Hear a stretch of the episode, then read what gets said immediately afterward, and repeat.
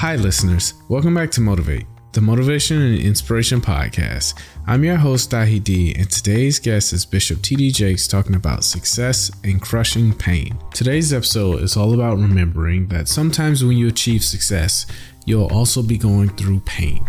And pain is something that you have to move forward in. Life will give you what you want, but you just have to keep moving forward and know that this is what you have to do to get to it. It's important to remember that life stops for no one. It doesn't wait for you to catch up, and if you're hurting, it doesn't say, okay, we'll pause everything until you feel better. No, you have to power through it. You have to believe that this is your cause and this is what you're supposed to do. Because with all of the pain and destruction comes something new even any level of personal growth comes from pain. You have to sacrifice who you were to become who you want to be. That's it for me today. Thank you all for listening. I hope you enjoyed today's episode. So I was building my church, the church of my dreams, the church beyond my dreams, the church that I never thought I would ever get to build the church that was valued out at millions and millions of dollars that I didn't have. but I had the faith to believe that God did.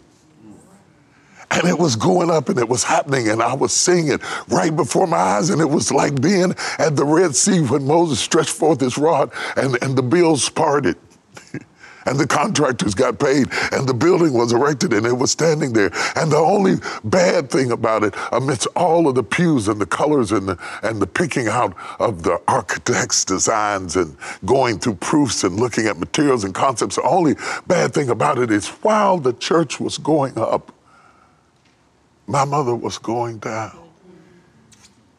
And you have to have taken care of somebody with Alzheimer's to know that they go away in layers. It's not like a car wreck and they go all at once. It's not like a heart attack and you find them and they're gone. No, no, no, no. She died a little bit every day. And every day they were bringing me reports about what materials came in, and the pews are going to come in on Saturday, and the carpet is coming in. And at the same time, the doctor was saying, she's getting worse. And she had lost the ability to remember to swallow and holding food in her mouth.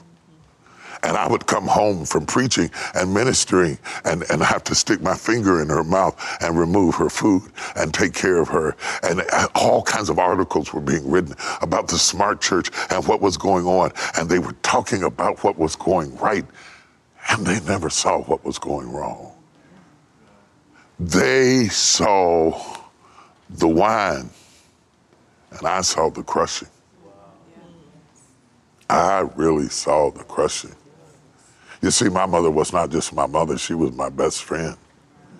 She was my secret keeper and my confidant. and I knew everything about her, and she knew everything about me.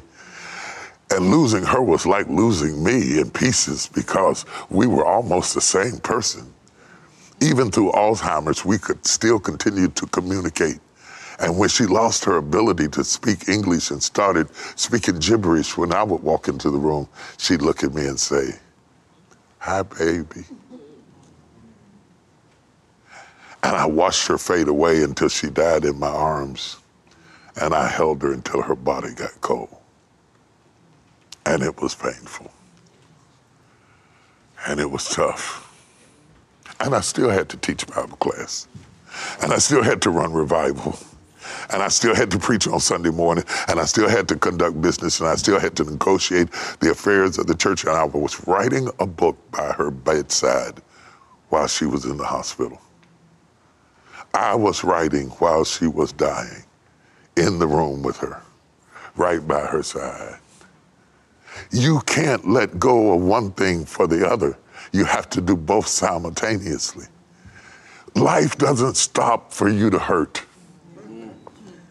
It doesn't stop turning because you lost a loved one. It doesn't stop because you don't feel good. It, does, it won't give you a leave of absence so that you can get away from everything and shut it all down. It's still happening. The bills are still coming. The problems are still coming. I'm talking about crushing people. I'm talking about pain. I'm talking about suffering. I'm talking about where the rubber meets the road. I'm not talking about church. I'm not talking about religion. I'm talking about life. Jesus didn't say, I come that you might have church. He said, I come that you might have life And sometimes we're great at having church, but we're having a terrible time having life. We know how to clap, we know how to sing, we know how to shout, but do we know how to live? And God won't just be a church experience, He's going to get in your life experience to validate your church experience. So I asked myself, what does this mean? How, how would I get through this? Can I get through this? I have never had to get through this before. I have never lived a day that she wasn't in it. Not one. I have never been abandoned like that in my life. And even though I was 40, for the first time in my life, I was an orphan, a preaching orphan, a teaching orphan, a traveling book writing orphan. And though he slay me, yet shall I trust him.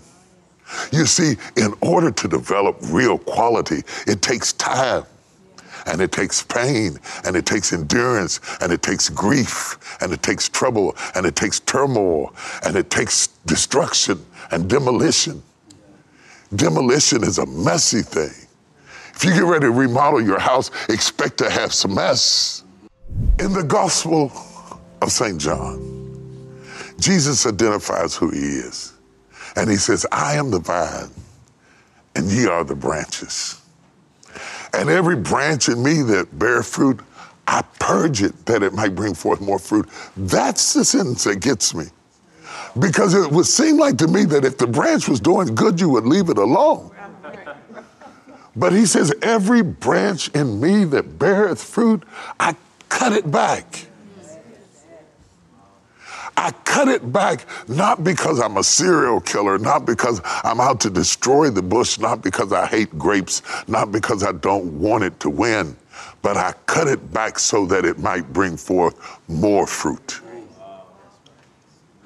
So we don't we don't go through these crushings because we are not his and we don't go through these crushings because he doesn't love us and we don't go through these crushings because we're not fruitful. He cuts us because we are fruitful. Because as fruitful as we are, He knows the potential of what is yet down inside of us. And He knows how to get you to that potential. And He stops you from being safe and He stops you from being satisfied. You have to give up safety if you're going to walk with God. You have to trust him that he is the farmer, that he knows what he's doing. And when he says that I am the vine and ye are the branches, he says, My father is the husbandman. And the husbandman is the farmer. He's the vintner. He's the one that controls the process. He knows exactly where to cut to make you more fruitful. When I was a little boy, I went out in the, in the yard I, trying to do like my mother who pruned the rose bushes. I decided I would help her out and go prune the rose bushes. And when she came home from work, I had almost killed the bush. I had almost killed the bush. I was a bad little boy. You can tell, can't you imagine? Just shrink me down to about eight years old. You got trouble on your hands. I was a bad little boy. I had torn the bush apart. And she was furious with me. And I said, Why are you furious with me when I'm only doing what you did? She said, No, you're not doing what I did because I know where to cut. See, the vintner knows where to cut. It's not the cut alone. You can't just cut it anywhere. He knows where to cut, and he knows when to cut, and he knows how to cut to bring you to the place that you can be more fruitful because ultimately he wants you to have enough fruit that we can become wine. That we can e- enter into that state of being that lasts for years and years and hundreds of years as wine. But if I remain a grape, I will go mm. bad. So it is the only fruit that is raised to die. It is raised to be crushed. It is meant to be stepped on. It is meant to be bruised. If grapes could scream, they would cry out from the pain of becoming wine. But if they can endure the pain of the crushing and trust the vintner who is God our Father to take me through this process, my latter days will be greater than my former days. And finally, I'll be more valuable and I'll be worth more and I may get shipped abroad and I may be served to kings and princes and set before great men only because I've been crushed. I may be served at the finest tables. I may be used in the greatest restaurants only because I endured the crushing.